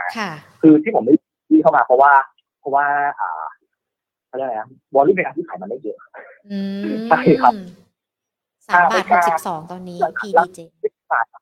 ใช่แต่ว่าหลังๆมันมันมันก็แล้วแต่ว่าจะมีหรือไม่มีส่วน PDJ ก็ก็วอลลุ่มก็ไม่เยอะเหมือนกันต้องบอกอย่างนั้นดีกว่าครับพี่แต่ว่าผมชอบสตอรี่เขามากกว่า ค่ะเนาะน่าสนใจต้องบอกน่าสนใจไหมคือคือต้องบอกว่าที่ผมไปไปคุยกับบริษัทด้วยอ่านข่าวข้อมูลต่างๆ เพิ่มมากขึ้นด้วยอ่านแบบไฟลิ่งต่าง ๆของบริษัทนะครับ อ่าต้องบอกว่า ถ้าปีนี้เขาตั้งเป้าว่าจะโตประมาณแบบสามสิบเปอร์เซ็นต์เยียร์ออนเยียซึ่งซึ่งมันถือว่าไม่น้อยนะแบบธุรกิจเครื่องประดับเพราะว่ามันมีการแข่งขันกันสูงในในตลาดนี้เหมือนกัน แต่ว่าการเติบโตของเขาอะมันมาจากในเรื่องของ production ด้วยในแง่ของค้าปลีกด้วย แล้วก็ในแง่ของ distribution ด้วยนะครับมันโตทั้งสามอันเลยเลยบอกว่าเขาจะมีการเอ่อเรียกว่าผู้บริหารได้ให้ข้อมูลนะครับบอกว่า มีคำสั่งซื้อออเดอร์มาจากทางฝั่งของยุโรปฝั่งสหรัฐเนี่ยเพิ่มมากขึ้น คือต้องบอกว่าเออตรงนี้มันทำให้เหนือแน่ๆลูกค้าเขาสีเขียวแน่ๆแล้วในแง่นี้นะให้การเติบโตของเขาอะไม่น่ากังวลเท่าไหร่อ่านี่คือมีความเป็นไปได้เราค่อยๆเราค่อยๆพิจารณาไปทีละนิดส่วนในแง่ของการในแง่ของการค้าปลีกบ้าง ผมมองว่าตรงนี้รายได้มันจะค่อยกลับมาฟื้นตัวอย่างมีนัยสำคัญ เพราะว่าก่อนหน้านี้เจอของการปิดห้างทั้งในไทยแล้วก็ในเวียดนามด้วยแต่ว่าล่าสุดเนี่ย บริษัทก็มีวางแผนค้าปลีกที่จะเน้นการเพิ่มฐานลูกค้ามากขึ้น มีการ synergy กับพันธมิตรมากขึ้นรวมไปถึงอาจจะมีการขยายแพลตฟอร์มในการขายเพิ่มขึ้นนะครับเลยบอกว่าเออธุรกิจ retail เนี่ยก็น่าจะกลับมา grow ได้ดีเหมือนกัน แล้วก็ส่วนในธุรกิจสุดท้ายของฝั่ง distribution เนี่ยต้องบอกว่าเออเขาก็มีการเข้าไปตั้งโรงงานในอินเดียเองมันก็ช่วยประหยัด cost เข้าไปด้วย แล้วก็ถ้าเราเห็นในแง่ของว่ายอดขายของอินเดียตอนนี้มันมันฟื้นตัวแล้วครับต้องบอกว่าตรงนี้มันเลยเป็นสิ่งที่เป็น upside ต่อราคาหุ้นเหมือนกัน ถ้ามันถ้ามันสามารถ เติบโตได้ดีนะครับ แล้วก็ก็บอกว่าที่ที่เคยคุยกับกับกับกับนักลงทุนหลายท่านมาหรือไปอ่านข้อมูลมาแล้วก็แล้วก็นักวิเคราะห์นะบอกว่าบริษัทเนี่ยเขาเขาก็มีเตรียมขายที่ดินเหมือนกันนะครับ ออกมาบางส่วนเหมือนกันถ้ามันขายออกมาได้เป็นกำไรแล้วเขาบุกเข้ามาในงบจริงๆเนี่ยมันก็อาจจะทำให้เป็นอัพไซด์ทัศน อีกอันหนึ่งต่อต่อประมาณการของบริษัทมันก็อาจจะเป็นวันทามเกตก็ได้นะแต่ว่ามันอาจจะมันก็ทำให้มีนัยยะสำคัญต่อราคาหุ้นเหมือนกัน แล้วก็สิ่งที่ผมคิดเองนะครับสิ่งที่ผมคิดเองอันนี้ผมบอกว่า ถ้าบริษัทอยากจะเอาเอามาใช้ในการเทรดคริปโตได้หรือเปล่าผมก็ไม่รู้เพราะว่าผมอันนี้ผมคือเข้าใจในเมืองไทยมันห้ามเนาะแต่ว่าในต่างประเทศที่ผมเข้าใจในวงการวงการอายมันมีอะเขาเอาคริปโตมาซื้อขายพวกพวกเก็ตพวกกันเออมันเป็นสิ่งที่ถ้าบริษัทเขาอยาก ทำจริงๆก็อาจจะเป็นอัพไซด์ต่อราคาหุ้นได้ อันนี้ผมผมเดานะว่ามันมีโอกาสเหมือนกันเลยคุณวัถ้าเราดูราคาตอนนี้ PDJ แน่นอนมันหลักหน่วยเนาะต่ำสิบสามบาทหกสิบสองสตางค์เชื่อว่าหลาย ๆ คนก็อยากจะซื้อหุ้นในราคาหลักหน่วยนี่แหละ แต่ดูการการกราฟของเขามันปรับเพิ่มขึ้นอย่างต่อเนื่องเลยนะคะ ราคาเหมาะสมอยู่ไม่แพงเกินไปใช่ไหมแล้วราคาเป้าหมายสำหรับตัวนี้ล่ะคะ เรามองยังไงกันบ้าง คือต้องบอกว่า ถามว่าราคาแถวเนี้ยแพงไหม ต้องบอกว่าไม่ถูกครับคือคำนั้นเลยนะครับว่าไม่ถูกเลยครับ แต่ว่าถามว่ายิ่งได้ไหมผมเชื่อว่าคนที่จะเล่น PDJ ครับไม่มีใครถือแน่ผมผมกล้า confirm เลยว่าไม่มีใครถือแน่แต่ว่าถ้าจะรับรับรับเข้าไปซื้อนะผมขอต่อรองราคาครับพี่หญิงผมขอเราดูที่สามบาทห้าสิบก่อนอืม อันนั้นคือจุดที่ผมจะรับนะครับ ถ้าเป็นตัวผมถ้าไม่ได้ผมไม่เป็นไร แล้วก็แนวต้านระยะสั้นเนี่ยผมดูที่ประมาณสามบาทแปดสิบก่อน แล้วก็ถ้าผ่านไปได้ ก็ไปเจอประมาณสี่บาทสิบตังค์ครับ ผมเชื่อว่าตรงเนี้ยพอพอพอจะเข้าไปไปเก็งกำไร trading ได้แต่ว่าก็ต่อรองราคากันนิดนึงเหมือนกันครับเพราะว่าตรงนี้ราคามันขึ้นมาเยอะแล้วจากการที่ว่าคนไปเล่นข่าวในเรื่องของว่าการขายที่ดินจะมีการขายจริงหรือเปล่าว่าจะมีการทำแพลตฟอร์มอะไรใหม่ๆล้ำๆขึ้นมาหรือเปล่าเหมือนกันนะครับก็เลยต้องอาจจะระวังนิดนึงแต่ว่า ก็เป็นอีกตัวหนึ่งที่ ที่ก็ก็จะสอดคล้องไปกับธีมธีมบริษัทแหละแต่ว่าแล้วมันระหว่างนี้ ค่ะ คือเราบอกหุ้นกันมาเจ็ดตัวแล้วนะสำหรับในช่วงของวันวันวันวาเลนไทน์ที่น่าจะได้รับประโยชน์ ซึ่งทั้งเจ็ดตัวมันมีวิธีการเล่นนะ ถ้าใครฟังกันตั้งแต่ต้นเนี่ย บางตัวมันถือได้แล้วก็รอราคาปรับขึ้นในอนาคตได้หรือว่า บางตัวอาจจะต้องใช้การเล่นเป็นรอบเก่งกันเป็นสั้น ๆ ไปด้วยนะคะ ก็ไม่อยากจะให้พลาดการสำหรับนักลงทุนที่ดูรายการของเราอยู่ แล้วก็อาจจะมีบุคลิกลักษณะไลฟ์สไตล์การเล่นที่แตกต่างกันไปเนาะก็เลยพยายามเลือกหุ้นที่ครอบคลุมในเรื่องของการเล่นสำหรับทุกคนมาฝากกันด้วยนะคะอะมอสุดท้ายบัตรเครดิตละคะโอเคบัตรเครดิตผมหยิบตัว KTC เข้ามาครับพี่ KTC วันนี้ก็บวกมาสองบาทกว่าแอบเสียใจมากว่าตอนแบบเรามาตอนเป็นบวกตอนเช้าค่ะไม่ใช่ครับก็ต้องบอกว่ากราฟเทคนิคก่อนละกันกราฟเทคนิคผมผมกลายว่าผมผมพอมันบวกขึ้นมากลายเป็นว่าผมชอบเพราะว่าอ่าตัว MACD ก็ มีสัญญาณซื้อเนาะแล้วก็ราคาหุ้นก็ยืนเส้น200 วันได้เหมือนกัน แต่ว่า KTC เนี่ย ถ้าจะเล่นทางทางนี้ก็ไม่เป็นไรไม่ซีเรียสแต่ว่าเล่นทางที่นี่เขาก็ได้นะครับ ก็คือ trading ไปแต่ว่าในแง่ของ fundamental ก่อนละกันแง่ของ fundamental เพราะว่างบแบบมันออกไปเรียบร้อยแล้วแหละถึงแม้ว่าจะลดลงทั้งแบบ Y on Y Q on Q ก็ตามมาแต่ว่าถ้าเราไปดูกันจริงๆนะครับ มันมาจากของการตั้งสำรองที่มากขึ้นซึ่งการตั้งสำรองส่วนใหญ่อะมันเป็นสินเชื่อที่โอนมาจากตัวเอ่อ KTBL อ่าแต่ถ้า ไปดูในแง่ของรายได้ของพวกดอกเบี้ยมันยังเติบโตดีดีมานของสินเชื่อ ก็ยังเติบโตมากขึ้นอยู่ดีนะครับคือจริงๆแล้วพวกแบบธุรกิจหลัก ๆ ที่เขาทำมันยังโตดีค่ะคือผมก็เลยไม่ได้กังวลเรื่องว่าที่เขาลองเพิ่มมากขึ้นตรงจุดนี้ไปนะครับแต่ว่าถ้าเรามาดูในปีนี้บ้างล่ะอ่าในปีถ้าสำรองเนี่ย มันมันเพียงพอแล้วเพราะว่าโอ้โห KDC จะลองแบบเกินไปมาเยอะมากเหมือนกันนะครับ แล้วก็ผมเชื่อว่าผลประกอบการปีนี้น่าจะเห็นภาพการเติบโตแบบต่อเนื่องเลยเพราะว่าโควิดก็คลี่คลายลงแล้ว การตัดสินใจใช้จ่ายก็มากขึ้นฉันผมเชื่อว่าการใช้บัตรเครดิตนะครับ มันจะเพิ่มสูงขึ้นทั้งในแง่ของสินเชื่อเครดิตด้วย แล้วก็สินเชื่อส่วนบุคคลด้วยที่ สินเชื่อบุคคลก็คือเหมือนเราไปกู้ออกมาแหละจริงๆแล้วนะครับก็บอกว่าพวกนี้มันโตแน่ๆเหมือนกัน แล้วก็แม้ของธุรกิจใหม่อย่างของตัวสนับทะเบียนนะครับ แล้วก็เช่าซื้อเนาะผมเชื่อว่าตรงนี้ที่มันทำผ่านตัว KTBL อะครับก็บริษัทเขาตั้งห้าพันล้านผมให้แค่กลมๆหมื่นล้านแค่นี้มันก็เป็นตัวตัวที่สำคัญสำหรับตัว KTP ได้เหมือนกันครับ ผมเชื่อว่าเออมันก็เลยทำให้เนาะพอถ้าเศรษฐกิจมันฟื้นจริงดีมาทุกอย่างมันกลับมาจริง การใช้บัตรเครดิตมันไม่น่าจะอยู่แค่ตรงนี้แล้วก็น่าจะเป็นการเติบโตที่ดีขึ้นมากกว่าที่ผ่านมาเลยเลือกเป็นเก็บเข้ามา ราคาเป้าหมายของ KTC เรามองยังไงกันบ้างคะ เพราะว่าช่วงที่ผ่านมาแน่นอน ราคามันปรับลงไปค่อนข้างที่จะเยอะทีเดียวนะจากโควิด แต่ว่าตอนนี้สัญญาณมันเริ่มปรับตัวขึ้นแล้วอย่างที่คุณวัดบอก ก็จริงๆผมเอาถ้า consensus อะส่วนมากก็จะบอกให้ consensus ก่อนนะครับ consensus ส่วนมากจะอยู่ประมาณเจ็ดสิบห้าบาทเจ็ดสิบเจ็ดสิบห้าบาทนะคือตรงนี้ก็อยู่ประมาณสิบเปอร์เซ็นต์มันดูเหมือนไม่เยอะ แต่ว่าถ้าตามเทคนิคเนี่ยก็อยู่ใกล้ๆเคียงกันเลยครับ ก็คือ จุดที่ผมดูแล้วกันคือ high รอบใกล้ๆนี่เลยก็คืออยู่ประมาณหกสิบเก้าบาทถึงเจ็ดสิบบาท ผมเชื่อว่าตรงเนี้ยมันมันตอบโจทย์จริง ๆ แล้วก็เอ่อดีมาต่างๆมันกลับมาจริง ผมเชื่อว่าในระยะสั้นราคาหุ้นมีโอกาสปรับตัวขึ้นไปก่อนครับ แล้วก็ถ้าหลังจากนั้นน่ะบริษัทสามารถดีลิเวอร์ให้ทุกอย่างมันกลับมาดีน่าเชื่อถือได้อีกครั้งหนึ่งแล้วก็คิดว่ามันไม่จากการควบคุมมาตรการแบบคือก่อนหน้านี้มันโดนภาคจากควบคุมเข้ามาเยอะมากข่าวต่างๆเข้ามาผู้หญิงครับ มันคลี่คลายลงไปทุกอย่างมันชัดเจนมากขึ้น มันเริ่มผ่อนคลายมากขึ้นผมเชื่อว่าราคาหุ้นมีโอกาสกลับไปอีกครั้งเพราะว่า ในแง่ของผู้บริหารทางด้านของคุณคุณนัทเรียนเนาะทุกคนก็รู้อยู่แล้วเขาเป็นคนที่ที่เก่งเลยครับแต่ต้องบอกว่าเขานิสัยทัศน์ที่ดีคนหนึ่งเลยต้องบอกว่ามันจะทำให้แบบว่าราคาหุ้นของ KTC เนี่ยมีโอกาสที่จะกลับไปได้เหมือน อีกครั้งหนึ่งครับพี่ครับค่ะอะก็เป็นหุ้นนะคะ ที่นำมาฝากการแปดตัวเลยนะ ในเรื่องที่ครอบคลุมเกี่ยวกับในเรื่องของเดือนแห่งความรักวันวาเลนไทน์เล่นสั้นเล่นกลางเล่นยาวถือได้หมดเพียงแค่เราเลือกตัวที่เหมาะกับเรา แล้วก็เหมาะกับความเสี่ยงที่เรารับได้ แล้วก็ช่วงตอนต้นเรามีการพูดคุยกันว่า ในช่วงจังหวะเวลาแบบนี้เดือนกุมภาพันธ์ที่กำลังซึมซึมอยู่ ควรจะเลือกหุ้นจากในเรื่องของการเก็งงบผลประกอบการมีตัวไหนกันบ้าง หรือว่าเป็นคำแนะนำนะคะ ว่าจะดูอย่างไรกันบ้าง ก็เรียกว่าครอบคลุมกันเลยนะคะ คุณวัดดังนั้นเองเดี๋ยวอยากจะขอหยิบยกคำถามละกันนะคะ จากคุณผู้ชมที่ดูทั้ง Facebook Live แล้วก็ YouTube ไลฟ์ของเรามาสอบถามกัน ท่านแรกนะคะ คุณคัมพีอยากสอบถามตัวสอพอค่ะ มองยังไงกันบ้างคะตัวนี้อ๋อจริงๆต้องบอกว่าสอพอครับตัวผมผมเป็นตัวเป็นที่ที่ผมชื่นชอบนะครับในแง่ว่าโอเคราคาน้ำมันที่มันเป็นนิวไฮรอบเจ็ดปีเนาะต้องบอกเลยดีกว่า ก็ถือว่ายังดูน่าสนใจแต่ว่าผลประกอบการก็ออกไปแล้วทุกคนก็เห็นไปแล้วเนาะแต่ว่า ถ้าไปดูในปี 65 มาแล้วกันนะครับผมเชื่อว่ามายังโตได้อยู่ประมาณแบบ 20%ของ 20%เยนเยียแล้วกันเพราะว่าตามตามราคาน้ำมันที่สูงขึ้นมาแต่เพียงแค่ว่าเอ่อณจุดเนี้ยครับ ราคาเราอาจจะต้องต่อรองนิดนึงครับพี่หญิงเพราะว่ามันขึ้นมาสูงพอสมควรเหมือนกัน แล้วก็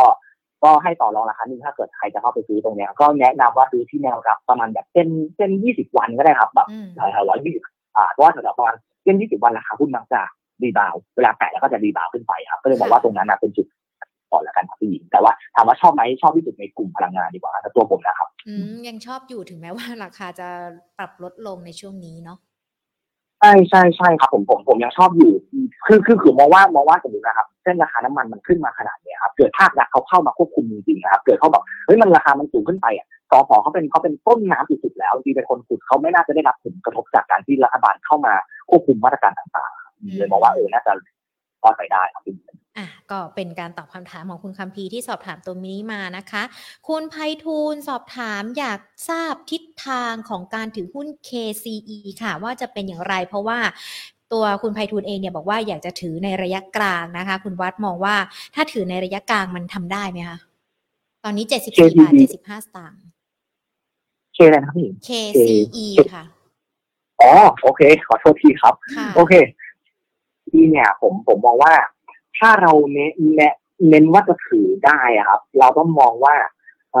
ถ้าตลาดมีการปรับลงจากเรื่องของ bond yield ที่จะขึ้นอีกอีกเนี่ยในอนาคตเนี่ยเราต้องอดทนกับมันได้นะครับ เพราะว่าเพราะถ้าเราไปดูแง่ของบริษัทจริงๆแล้วอะ demand ของตัว PCB PCBA อะมันยังสูงอยู่เนาะตามของ segment auto ที่มันเติบโตนะครับ จริงๆแล้วต้องบอกว่าถ้าต้นทุนแถวประมาณเจ็ดสิบเจ็ดสิบบาทหรือว่าเจ็ดสิบสี่บาทผมเชื่อว่า เป็นโอกาสที่ที่จะเห็นรีบาวกลับขึ้นไปได้มากกว่านี้นะเพราะว่าตอนนี้หุ้นตัวมันกลับมาแล้วมากกว่าครับแต่ว่า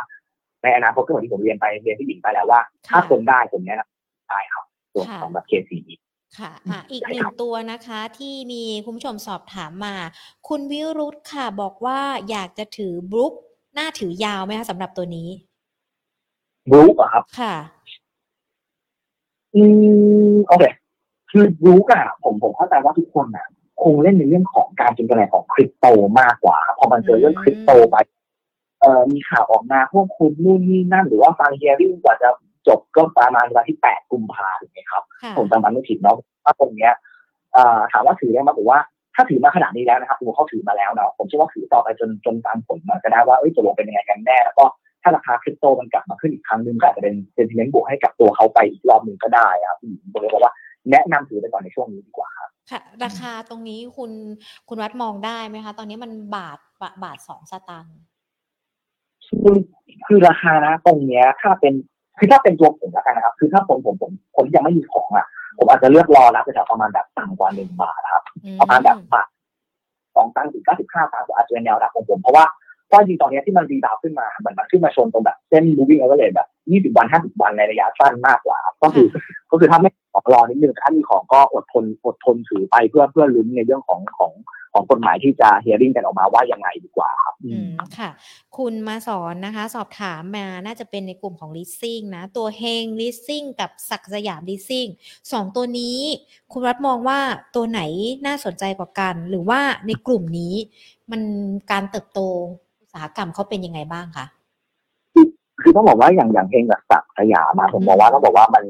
มันพูดดีกว่าคืออย่างเฮงเนี่ยเฮงเขาดีในแง่เขามีเขามีกสิกรเนาะก็คือจะมีกสิกรปะ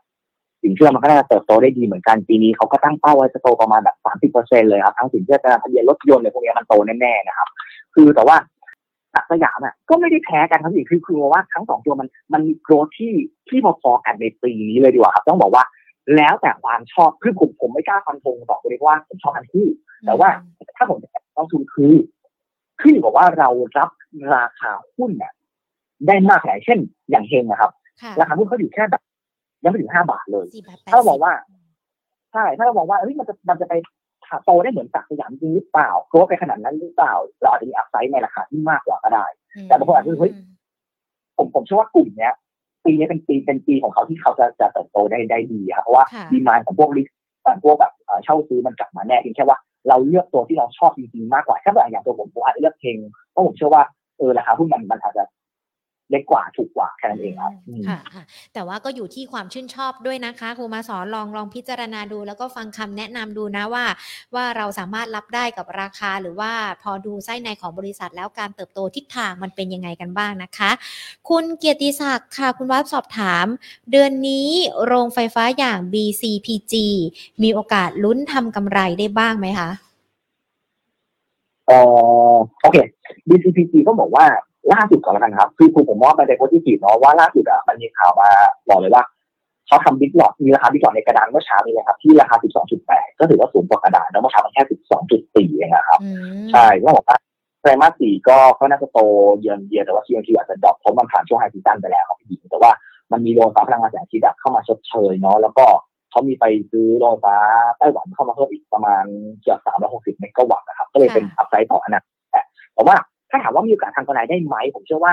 BCP เป็นตัวหนึ่งที่ที่ราคาหุ้นยักกัดยักกัดกลุ่มสุดๆเลยเหมือนกัน แล้วก็ขนาดกลุ่มลงเขาก็ลงกลุ่มขึ้นเขายังไม่ขึ้นฉะนั้นผมมองว่า เดือนเนี้ย หลังจากที่เห็นเราเห็นตัวบิ๊กหลอกไปแล้วอะค่ะผมว่าหลังหลังจากเนี้ยอาจจะมีอะไรเพิ่มเติมเข้ามาสำหรับตัว BCP ก็ได้นะครับเลยมองว่าเออเป็นเป็นโอกาสเหมือนกันที่จะเห็นราคาหุ้นปรับตัวขึ้นไปได้มากกว่านี้ครับพี่ค่ะ แล้วถ้ามองหุ้นในกลุ่มของโรงไฟฟ้ามีตัวอื่นแนะนำด้วยไหมคะเผื่อเป็นทางเลือกให้กับคุณเกียรติศักดิ์ที่อาจจะชอบหุ้นในกลุ่มนี้หรือคุณผู้ชมท่านอื่น ๆด้วย คือกลุ่มเนี้ยต้องบอกว่าส่วนตัวผมยังไงผมยังชอบ leader ของกลุ่มอยู่แล้วครับ แล้วคือ leader ของผมของผมก็คือตัว GULF ครับพี่แต่ค่ะเพียงแค่ว่าอันเนี้ยต้องบอกว่านักลงทุนเนี่ยจะจะต้องต่อรองนิดนึงเพราะว่าราคามันมันไม่ได้มันไม่ได้ถูกแล้วถึงแม้ว่าราคามันจะค่อยๆย่อตัวลงมาเนาะแต่ค่ะทำไมผมถึงชอบกับต่อละกันครับที่ผมมองว่าการที่เขาได้นำเข้าตัวกราฟเข้ามาล่าสุดอะมันมากกว่าที่เราคาดไว้กันเยอะมากมากกว่าที่ตลาดคาดเราไว้เยอะครับแล้วผมเชื่อว่าเอ่อ มันเป็นทั้งทั้งโรงไฟฟ้าด้วยและมันจะเป็นมากกว่าโรงไฟฟ้าด้วยในอนาคตนะครับเลยมองว่าเออกราฟเนี่ยเป็นตัวหนึ่งที่ที่ถือว่ามีติดพอร์ตไว้ผมเชื่อว่าไม่ไม่ไม่เสียหาย แล้วก็เชื่อว่าราคาหุ้นเนี่ยต่อให้ตรงนี้มันอยู่ที่ห้าสิบาทก็ตามครับแต่ผมเชื่อว่าพอประกาศงบมาแล้วถ้าทุกคนเห็นว่างบเขาดีจริงๆนะครับผค่ะมเชื่อว่าสุดท้ายแล้วอะมีการเอ่ออัปเกรดตัวประมาณการกำไรขึ้นไปดีกว่าครับพี่อืมก็เลยมองว่า GULF เป็น น่าสนใจติดพอร์ตแล้วเหมือนกันครับค่ะได้เลยค่ะ โอ้โห วันนี้เรียกได้ว่าครอบคลุมกันทุกประเด็นเลยนะคะ แล้วก็ได้หุ้นตามหัวข้อที่หลาย ๆ คนอาจจะเลือกกันไว้ด้วยนะคะ เล็ง ๆ กันไว้รอจังหวะรอเวลาซื้อนะคะ เก็บเข้าพอร์ตเราเองให้พอร์ตคนที่เรารักได้กันหมดเลยนะคะ วันนี้ขอบพระคุณคุณวัดมาก ๆ เลยนะคะ ที่พูดคุยกับ Market Today เดี๋ยวโอกาสหน้าพูดคุยกันใหม่นะคะขอบคุณครับค่ะสวัสดีค่ะโอ้โห วันนี้ใครที่ฟังเราเนี่ยได้ไปประมาณสัก 8ก็11 ตัวเลยนะ ก็เดี๋ยวลองเลือกดูนะคะว่ามีอะไรกันบ้าง ทักทายคุณผู้ชมที่ Facebook แล้วก็ YouTube กันสักนิดนึง มีมีคำคมความรักมาด้วยนะ เดี๋ยวอ่านให้ฟังแล้วใครอยากจะมีคำคมอะไรเนี่ยเขียนมาได้นะ เดี๋ยวเดี๋ยวมาหยิบยกพูดคุยกัน คุณเกียรติศักดิ์บอกว่ากำไรจากตลาดหุ้นก็เหมือนความรักรู้ว่ามีจริงแต่ไม่เคยเจอ โอ้อันนี้ขออะไรด้วยให้กำลังใจแล้วกันนะจะได้เจอกันด้วย คุณโอมิครอนนะคะบอกว่าหุ้นก็เหมือนความรักต้องใช้เวลาค่อยๆสะสม แต่พี่หญิงนะ มองว่าตลาดหุ้นก็เหมือนความรักนะ รู้ว่าเจ็บแต่ไม่เคยเข็ดเลยสักวันอะอันนี้ใครมีคำคมอะไรอยากจะเอามาพูดคุยกันได้นะ เปรียบเปรียบเทียบเปรียบเปยกันเลยตลาดหุ้นกับความรักของเราเพื่อให้เข้าตีมกับเดือนแห่งความรักเนาะอะทักทายท่านอื่นๆกันด้วยนะคะ คุณพีรพงศ์ค่ะ คุณชาว คุณไพฑูรย์สวัสดีค่ะ คุณลูกผู้ชายไม่กินเส้นเล็กนะมาพูดคุยกันทุกวันสวัสดีนะคะคุณโลกสวยด้วยมือเราค่ะ คุณวิรุธคุณบุญส่งนะคะ คุณวันนา คุณเกียรติศักดิ์คุณมาสอนนะคะ แล้วก็สวัสดีทุกๆท่านเลย ที่พูดคุยกันส่วนทางด้านของ Facebook นะคะ ก็สวัสดีทุกๆ คนเลยนะคะที่พูดคุยกันนะคะ คุณวีลนอะไร ออที่ถามตัว IRBC โอ้หญิงขออภัยนะ พอดีว่าไม่เห็นเลยเดี๋ยวพรุ่งนี้อ่าเดี๋ยวอาทิตย์หน้าเราคุยกับนักวิเคราะห์เดี๋ยวหยิบยกถามให้นะคะ สวัสดีท่านอื่นๆด้วยนะคะ ที่พูดคุยกันใน Facebook คุณธงชัยนะคะ คุณเจน คุณพรทิพย์คุณคัมพีคุณจันตา คุณสมศักดิ์คุณวิทยา คุณวิชัยนะคะ คุณกันนะคะ คุณพัทขอบพระคุณสำหรับการรับชมแล้วก็มีการแสดงความคิดเห็นแนะนำรายการกันมาด้วยนะ ยังไงก็แล้วแต่ขอบพระคุณมานับโอกาสนี้เลยนะคะ เดี๋ยวทุกอย่างเนี่ยเราจะเก็บไว้แล้วก็ปรับปรุงเพื่อให้รายการของเราดีขึ้นด้วยนะคะ Market Today ของเราค่ะวันนี้เรียกได้ว่า รอบคลุมแล้วก็สนุกเนาะมีคำคมความรักมาให้อ่านกันด้วยชอบจังเลยอะเดี๋ยวมาเจอกันได้นะคะ เป็นประจำทุกๆวันจันทร์ถึงศุกร์แบบนี้ราคาบ่ายสองนะคะ ก็มาพูดคุยกัน คุณผู้ชมที่วันนี้อาจจะฟังไม่ทันหรือว่าจดหุ้นไม่ทันนะคะ ติดตามย้อนหลังฟังย้อนหลังกันได้ทั้ง Facebook แล้วก็ YouTube Money and Banking Channel นะคะ แล้วที่สำคัญ